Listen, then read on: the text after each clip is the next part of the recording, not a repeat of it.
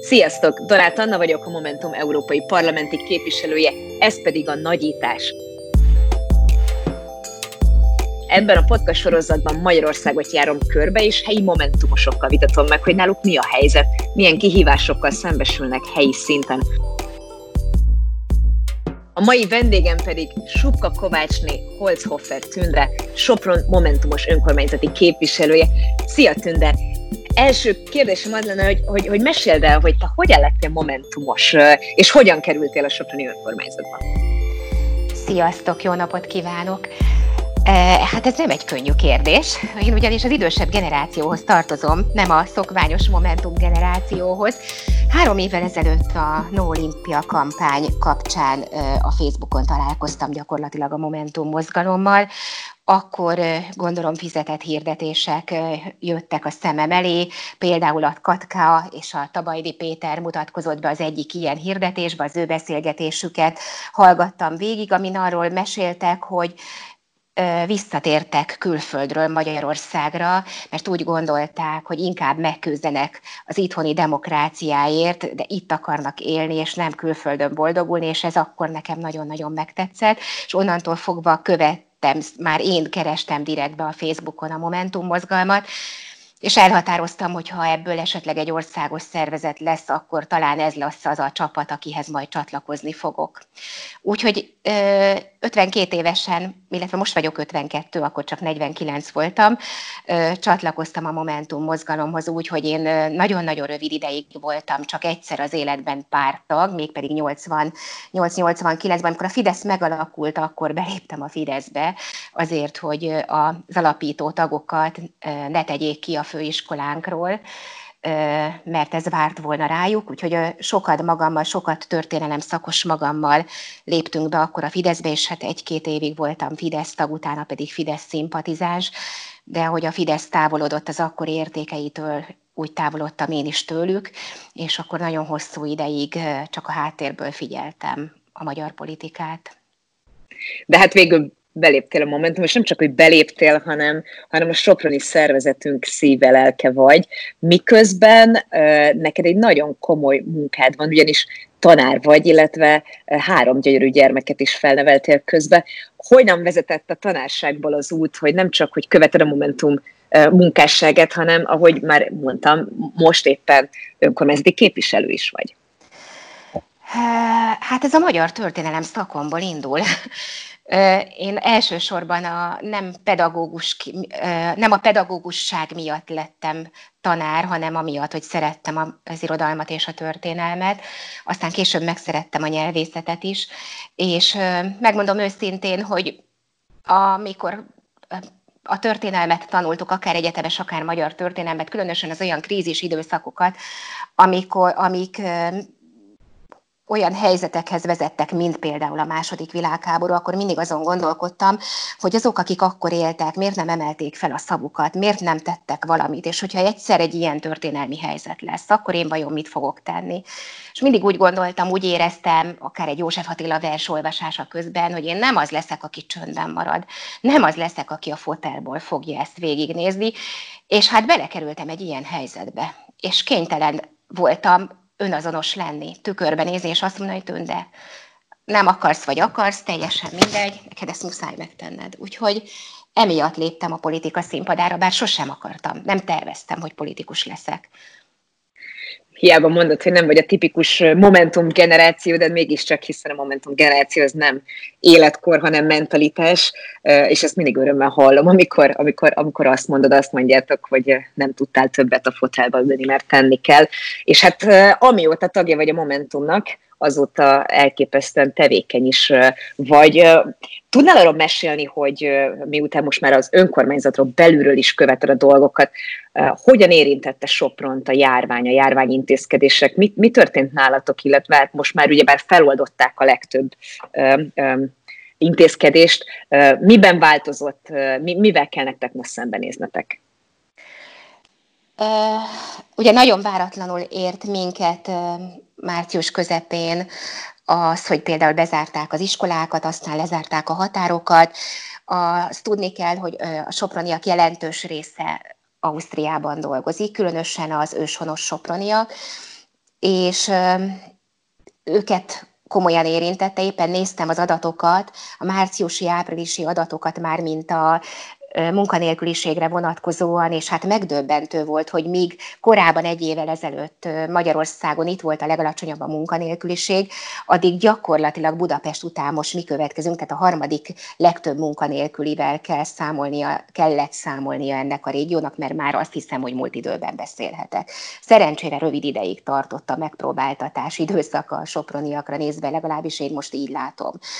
Akkor, amikor ez bekövetkezett, akkor nagyon sokakat elküldtek az osztrák munkahelyükről, természetesen azokban a munkakörökben, ami mondjuk az egészségügyet jelenti, vagy a bolti eladói szakmát, tehát amelyek pörögtek tovább az élet normális szintjén, azok, azok a munkavállalók természetesen kiártak, továbbra is kaptak mindenféle papírot, papírt, felmentést, amivel a határon közlekedni tudtak, ám a többieket elbocsájtották. Azt is tudni kell, hogy Sopronban nagyon-nagyon sokan feketén dolgoznak kint. Mit jelent ez? Hogy például az anyukák jelentős része családoknál, lakásoknál takarít, vagy a férfiak egy része plusz munkaként vállal kerti munkát, az ő munkalehetőségük teljesen megszűnt. Úgyhogy egészen idáig, most viszont én úgy tudom, hogy szinte mindenkit visszahívtak a korábbi munkaadóik, idézőjelbe teszem természetesen ezt a munkaadót. Mint ahogy körbe kérdezgettem azokat is, akik legálisan dolgoztak kint, őket is visszahívták most már a munkahelyeikre, úgyhogy kevesen vannak azok, akik nem dolgoznak újra Ausztriában.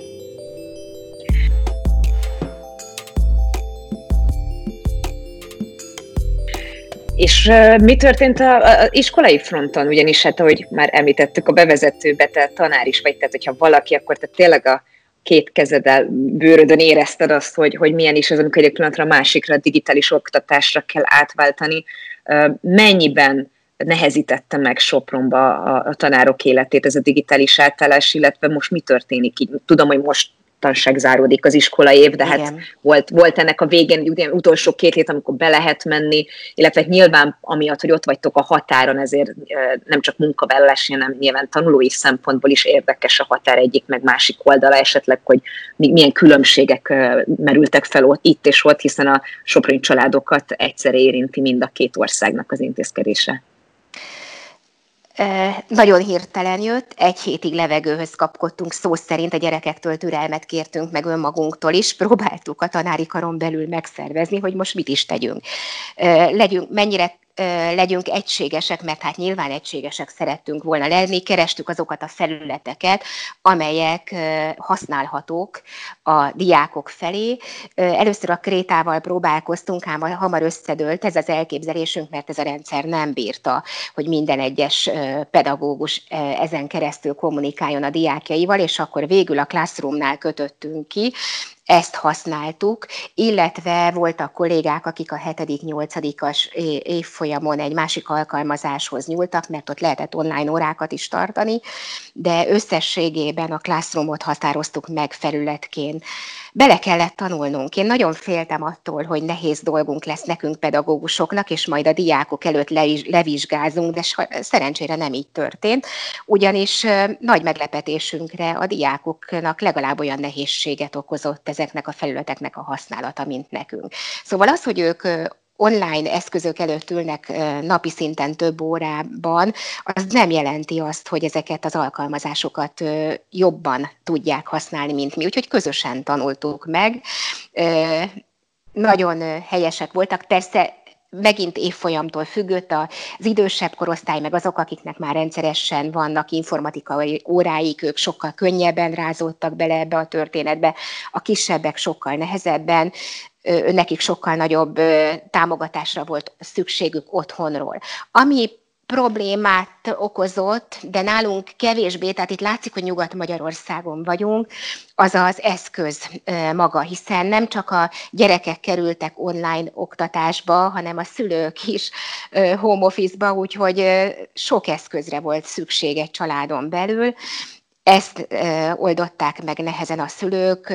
Többször kaptam olyan kérést, hogy ha lehet, akkor egy hétre kérjem, vagy adjam előre meg a feladatokat, a beadandókat, mert hogy be kell osztani az eszközt, sőt, minél több gyerek volt a családban, annál inkább igaz volt ez, de nagyon szépen, két-három hét alatt nagyon szépen beigazodott minden oldal ehhez a, ebbe a történetbe, és onnantól fogva legalábbis az én tapasztalatom az, hogy nagyon jól működött. Mondom, még egyszer mondom, nekem könnyű dolgom volt, mert én felsősorban felső tagozatosokkal dolgozom, akik viszonylag önállóak. Az alsó tagozatban tudom, hogy voltak problémák, tehát ott a szülők, nek ez nagyon-nagyon megterhelő volt, úgyhogy éppen tegnap láttam a Facebookon, hogy valaki oklevelet készített tanító létére a szülőknek, és elismerésben részesítette őket, és bizony én is azt látom, hogy nagy elismerést érdemelnek a háttérben azok a szülők, akik egy-két, ne talántán három vagy még több kicsi gyerekkel tanultak otthon, mert nélkülük a mi munkánk semmit nem ért volna. Tehát itt nagyon szoros volt a szülők, gyerekek, pedagógusok együttműködése, és azok a gyerekek vették igazán jól az akadályt, ahol a szülők a háttérben, ha más nem, legalább ránéztek néha-néha a gyerekre, hogy az valóban teljesíti a feladatát, a kötelességét, nem, ló, nem kóricál el a feladat elől, nem lóg meg előle, mert azért erre is volt természetesen példa.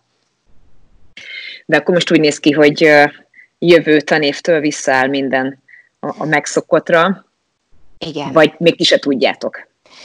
Hát nem lehet tudni, ugye itt beszélnek második hullámról, nem tudjuk, hogy mi vár ránk, hiszen arról is szó volt, hogy majd májusban milyen nagy hullámban fogja elérni az országot a megbetegedés, aztán ez úgy tűnik, hogy nem történt, meg bár pontos adatokat nyilván nem ismerünk, de hát azért nem halljuk azt, hogy tömegesen meghaltak volna az ismerősi ö, körben. Úgyhogy ö, én azért reménykedem, hogy ez nem így lesz, de azt nem gondolom, hogy a digitális oktatás innentől fogva nem marad része az életünknek. Én nagyon megkedveltem. Úgy gondolom, hogy a az iskolai oktatás és a digitális eszközök használata innentől fogva szorosan össze fog kapcsolódni az életemben és a gyerekek életében. Például, ha csak arra gondolok, hogy mennyi probléma volt az, hogy ha valaki megbetegedett, hogy nem tudta a házi feladatot, nem tudta az anyagot.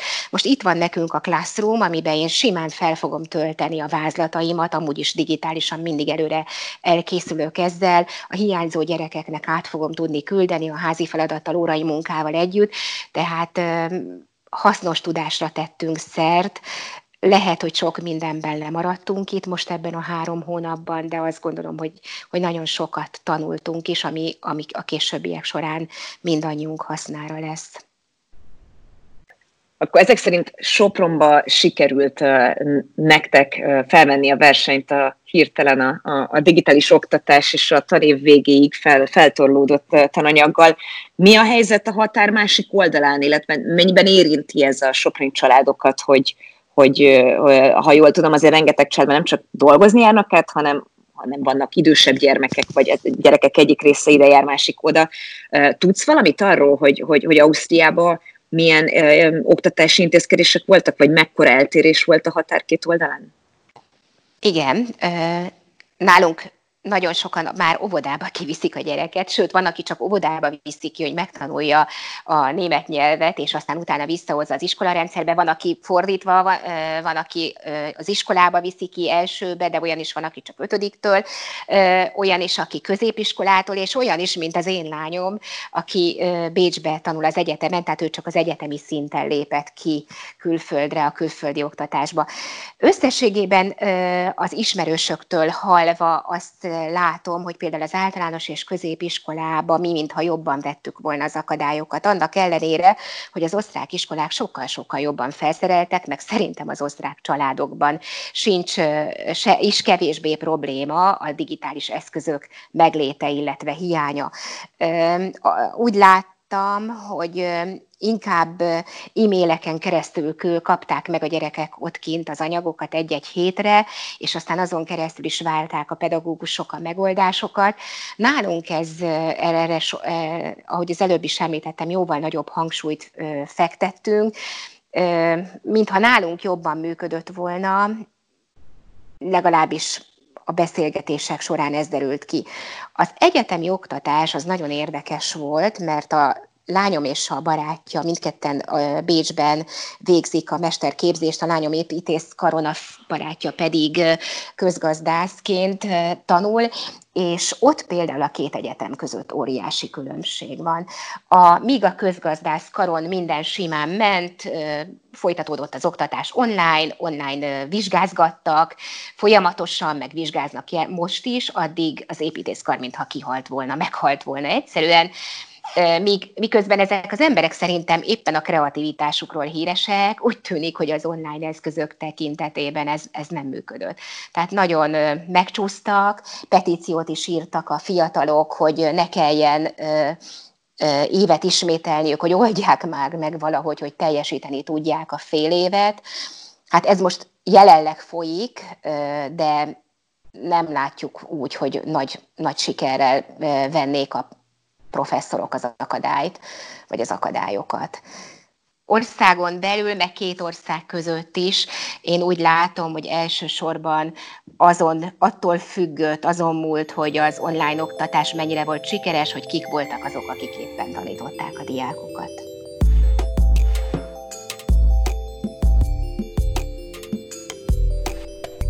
Ha már egy picit áttévettünk a határ másik oldalára, illetve hogy pontosan a a határmentiségre. Van még egy elképesztően izgalmas és, és valahol hátborzongató téma, ami ugye nem a járványhoz kötődik, de most ugye a járvány végével újra a, a reflektorfénybe került, ez pedig a fertőtó körüli bonyodalmak, és hát nem tudom, mondhatjuk azt, hogy ez egy újabb korrupciós mutyikör, vagy csak így Budapestről híreket olvasva tűnik annak, hogy gyakorlatilag a, a, a Balaton környéki nagy mutyizás, az, annak egy kisebb változatát kezdte el a kormány a fertőtónál. Tudsz erről nekem egy picit mesélni, hogy mi a helyzet ott, illetve hogy, hogy, hogy mennyire súlyos, vagy mennyire kéne aggódnunk ezzel a történetnek kapcsolatban, hiszen most jön a nyár, nyilvánvalóan soproniaknak a fertőtő az, az olyan, mint mondjuk az országnak a Balaton. Mit lehet tudni a fertőtó körüli közbeszerzésekről, illetve felújításokról? Hát ott kezdődik a történet, hogy a fertőtóhoz évtizedek óta nem nyúltak, és a strand rész valóban elavult volt, tehát mi soproniak nagyon örültünk annak, amikor először szóba került, hogy végre a fertőtóval történik valami, legalábbis a strand részével lesznek átalakítások. Az első tervek néhány évvel ezelőtt mindenki számára szimpatikusak voltak, az előző ellenzék is megszavazta az önkormányzatban azt a, azokat a terveket, mert mert emberközpontúak, emberléptékűek voltak, valamennyire őrizték is a fertőtó hagyományos mostani jellegét, úgyhogy derült égből villámcsapásként jött nekünk az, amikor a meghirdette Orbán Viktor a Modern Városok programját, megérkezett Sopronba is, és akkor gyakorlatilag úgy döntött, gondolom a helyszínt megszemlélve, hogy hát ez a program, amit eddig gondoltak, ez kicsi lesz ennek a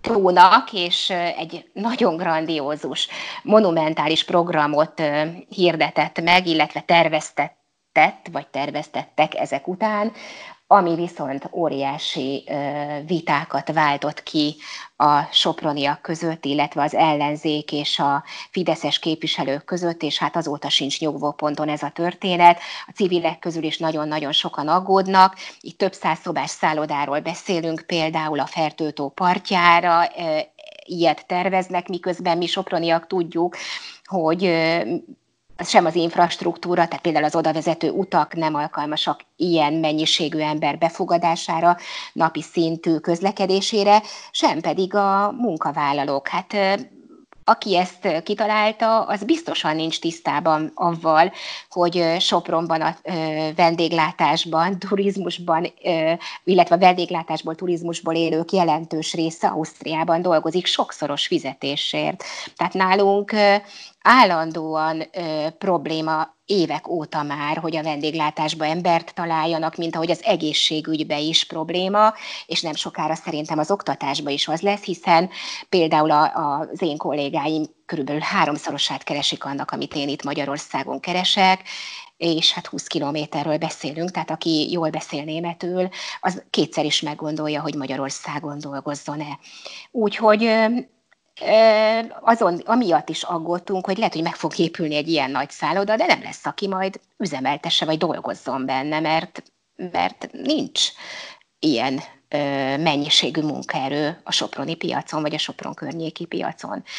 Szóval, de nem csak ez a probléma a fertőtóval, itt a tavon, Cölöpön áll néhány ház a tópart, a tó melle, a a tópart mellett, és és ezek magántulajdonban vannak ezek az épületek, amik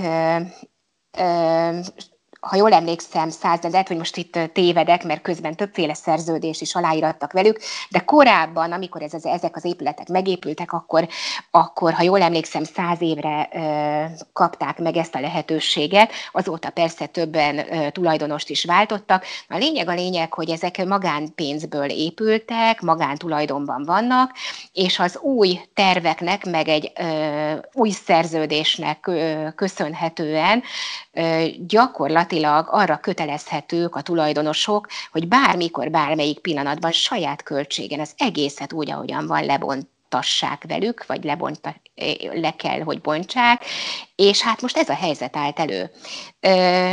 Két vagy három évvel ezelőtt állt, állítólag véletlen tűz pusztított ezek között a házak között több le is égett, és és nem engedik a, ezeket újjáépülni, illetve a tulajdonosokat megpróbálták rákényszeríteni arra, hogy ezt, ez megtörténjen, vagyis hogy a saját költségeiken a saját házaikat bontas, bontsák le, és ez is felháborodást vált ki az ítélőkben, vagy legalábbis jó részükben, hiszen ezek az emberek sok millió forintot öltek az elmúlt években ezekbe az épületekbe.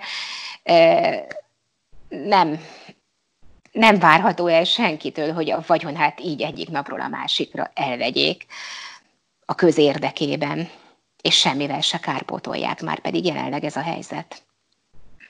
Hát illetve tovább bonyolítja az, hogy még csak azt sem mondhatjuk, hogy a közérdekében én olvasgattam erről a történetről, és teljesen meglepődtem, hogy, hogy ez a partszakasz, ez, ez még csak nem is a, a helyiek, illetve a Fertőrákos városának a tulajdona, ez egy állami tulajdon. Így van.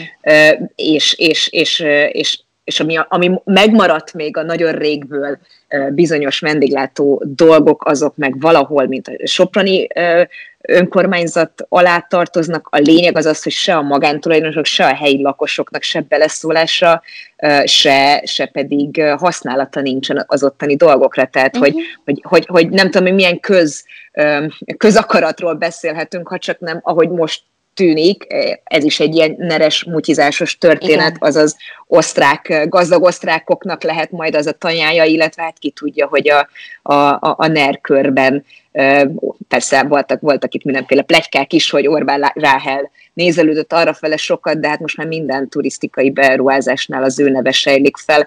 Igen.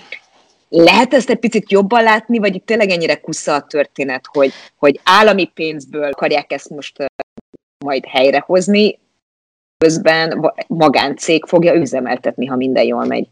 Például az a probléma, hogy ez egy világörökségi terület ami, amelyre komoly szabályozások vonatkoznak, és hát ezeket sem feltétlenül tartják be, de azért azt hozzá kell tennem, hogy most az osztrák környezetvédőkkel, itt helyi civilek felvették a kapcsolatot, és bizony az, az látszik, hogy Ausztriában is vannak olyan körök, akik a világörökségi szabályozásokat megpróbálják itt-ott megszegni, áthágni a saját érdekeik körében, de az biztos, hogy attól mi nagyon félünk, hogy a soproniak és a környékbeliek számára elveszik az a fertőtő, ami eddig biztosított volt, hogy napi szinten lejárhattunk, viszonylag elfogadható belépő árakon léphettünk be a strand területére, elfogadható volt a parkolási díj, lehettek a soproniaknak is vitorlásaik elfogadható összegért bérelhették ezeket a helyeket. Igen, félünk tőle, hogy a NER rávetette a szemét a fertőtóra, és abban óriási üzleti lehetőséget lát, olyan szinten akarja kiaknázni, ami nem is biztos, hogy hogy célszerű, vagyis hogy nem is biztos, hogy ekkora, mondjuk ekkora méretű hajótárolóra szükség lenne. Nem tudjuk, nem tudjuk ezt előre azt gondoljuk, hogy sokkal cél, jobb lenne, hogyha a kisebb léptéket valósítanák meg, és hogyha arra valóban lenne igény később, hogy növekedjen a terület, illetve az ott lévő beruházásokat tovább növeljük, akkor esetleg akkor tegyük ezt meg, ne pedig így most egyszerre hirtelen a semmiből lépjünk egy nagyon nagyot, ami aztán később esetleg kiderül, hogy eltúlzott volt. Igen, illetve van még egy nagyon komoly aspektus ennek a történetnek, hogy ha, ha, ha jól tudom, ez egy Natura 2000-es természeti Igen. övezet, és hogy egy, egy, egy, egy, egy, rendele, egy rendelettel, vagy nem tudom pontosan mivel, de hogy átminősítették ezeket Igen. a területeket, hogy beépíthetővé váljon, illetve hogy azért ott elég csúnya ö, ö, nádasírtás és, ö, és fakivágás már elkezdődött. Hát ebben a Mit szólnak a helyiek? Igen? Nem örülnek, legalábbis azok, akik nem a Fidesz köreihez tartoznak semmiképpen sem. Nagyon sokan ellenzik ezt a léptéket. A történetben még az a szomorú, hogy ugyanaz a család statisztál most ehhez, most nem szeretnék nevet mondani, akik már mint hogy hivatalnokokként, vagy a Fertőhanság Nemzeti Park vezetőiként, akik korábban pont azért dolgoztak és harcoltak, hogy semmiféle komoly változtatás ne történjen ezen a területen, tehát hogy a lehető leginkább megőrizze a természeti értékeit, a fertőtó és környéke, a Nemzeti Park és a világörökségi terület, és most ugyanennek a családnak egy másik tagja gyakorlatilag részt vesz ebben a rombolásban.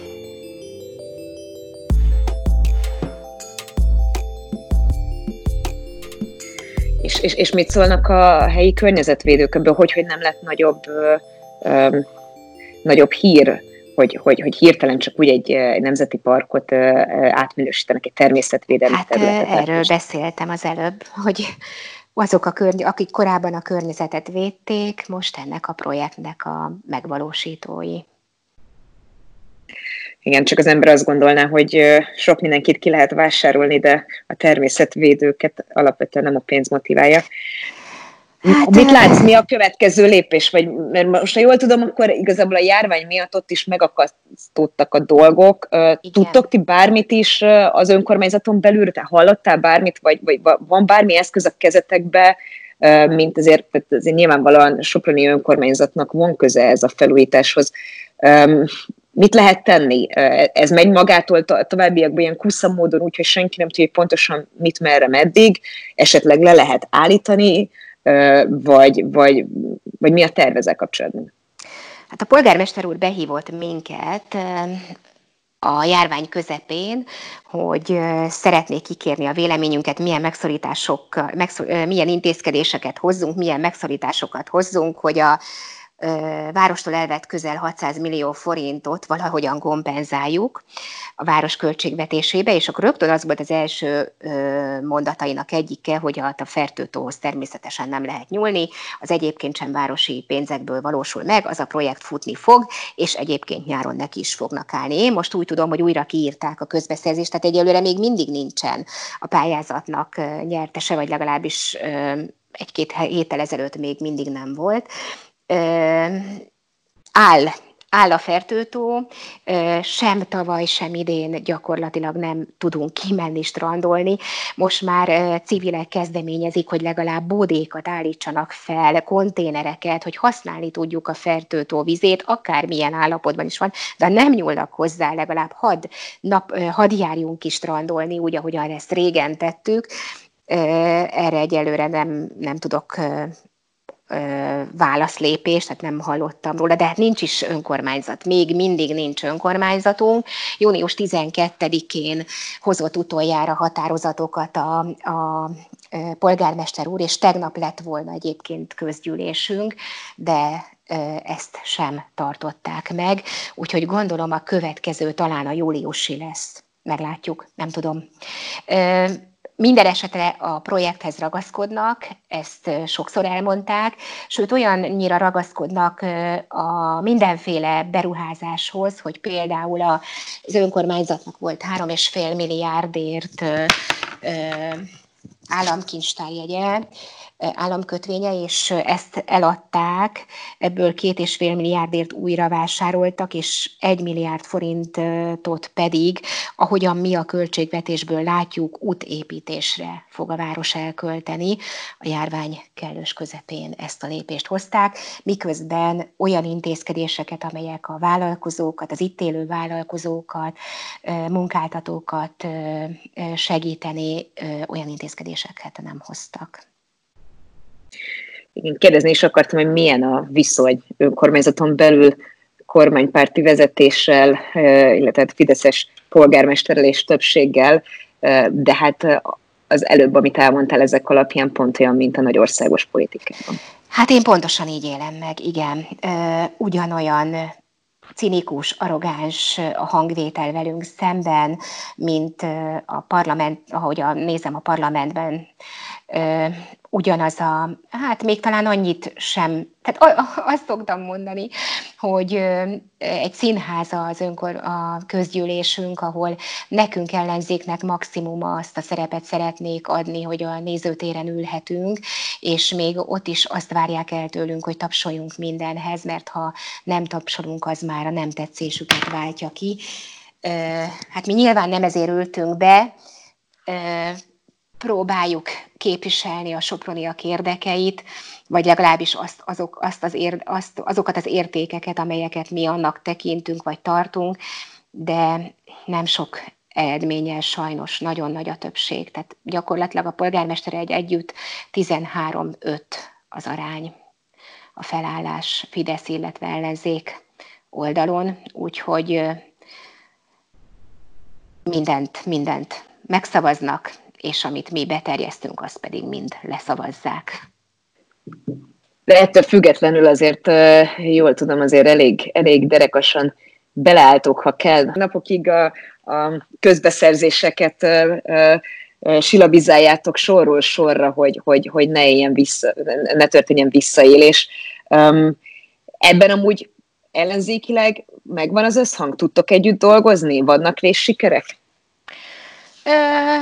Sokkal dolgozunk együtt. Megmondom őszintén, hogy azért is van nehéz dolgunk, de gondolom ez nem csak nálunk van így, mert a közgyűlések előtt egy héttel kapjuk meg az anyagok egy részét, és ma már rendszeres gyakorlat az, hogy rendkívüli közgyűlést tartanak, aminél nagyon gyakran például a közgyűlés előtti napon délután négy órakor érkezik meg az e-mail az anyaggal együtt, úgy, hogy nekem meg a többiek is, tehát mi mindannyian dolgozunk a, a közgyűlési munkánk mellett, tehát nekem például reggel 8-tól ugye általában fél kettőig órán van, és akkor onnan rohanok a közgyűlésre, meg a rendkívüli bizottsággyűlésekre, tehát marad az éjszakám arra, hogy átnézzem az anyagokat. Ez az elején még csak egy-két anyagot jelentett, most pedig már igencsak jelentős számú, tehát nyilván azért, hogy a lehető legkevésbé tudjunk felkészülni rá, illetve nem gondolom, vagy nem merem azt gondolni, hogy ez azért van, mert kapkodva dolgoznak, meg kevés az ember,